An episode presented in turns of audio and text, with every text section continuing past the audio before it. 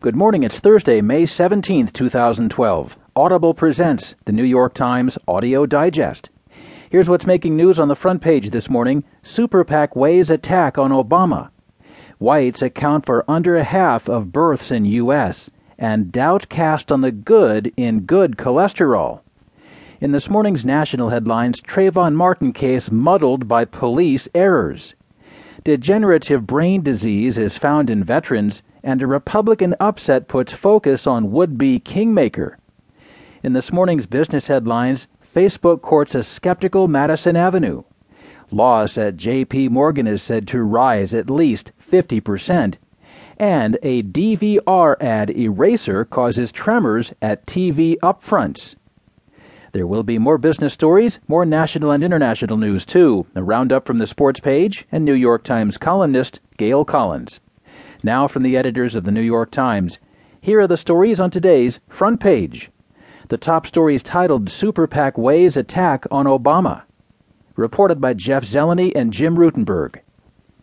A group of high-profile Republican strategists is working with a conservative billionaire on a proposal to mount one of the most provocative campaigns of the Super PAC era and attack President Obama in ways that Republicans have so far shied away from. Timed to upend the Democratic National Convention in September, the goal of the plan is to do exactly what John McCain would not let us do, the strategist wrote. The plan, which is awaiting approval, calls for running commercials linking Obama to incendiary comments by his former spiritual advisor, the Reverend Jeremiah Wright, whose rhetoric and race-related sermons made him a highly charged figure in the two thousand eight campaign.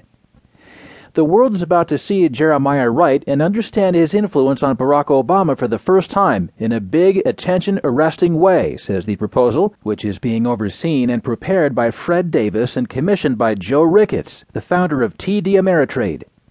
Ricketts is increasingly putting his fortune to work in conservative politics.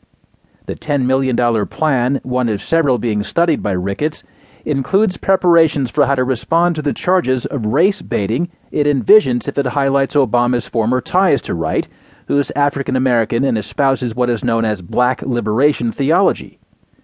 The group suggested hiring as a spokesman for the group an extremely literate conservative African-American who can argue that Obama misled the nation by presenting himself as what the proposal calls a metrosexual black Abe Lincoln. A copy of a detailed advertising plan was obtained by the New York Times through a person not connected to the proposal who was alarmed by its tone. It is titled The Defeat of Barack Hussein Obama, the Ricketts Plan to End His Spending for Good. The proposal was presented last week in Chicago to associates and family members of Ricketts, who's the patriarch of the family that owns the Chicago Cubs. Brian Baker, president and general counsel of a super PAC called the Ending Spending Action Fund, said Ricketts had studied several advertising proposals in recent months and had not signed off on a specific approach to taking on Obama. Joe Ricketts is prepared to spend significant resources in the two thousand twelve election in both the presidential race and congressional races, Baker said in an interview Wednesday. He's very concerned about the future direction of the country and plans to take a stand. The document makes clear that the effort is only in the planning stages and awaiting full approval from Ricketts. Lamenting that voters still aren't ready to hate this president, the document concludes that the campaign should explain how forces out of Obama's control that shaped the man have made him completely the wrong choice as president in these days and times.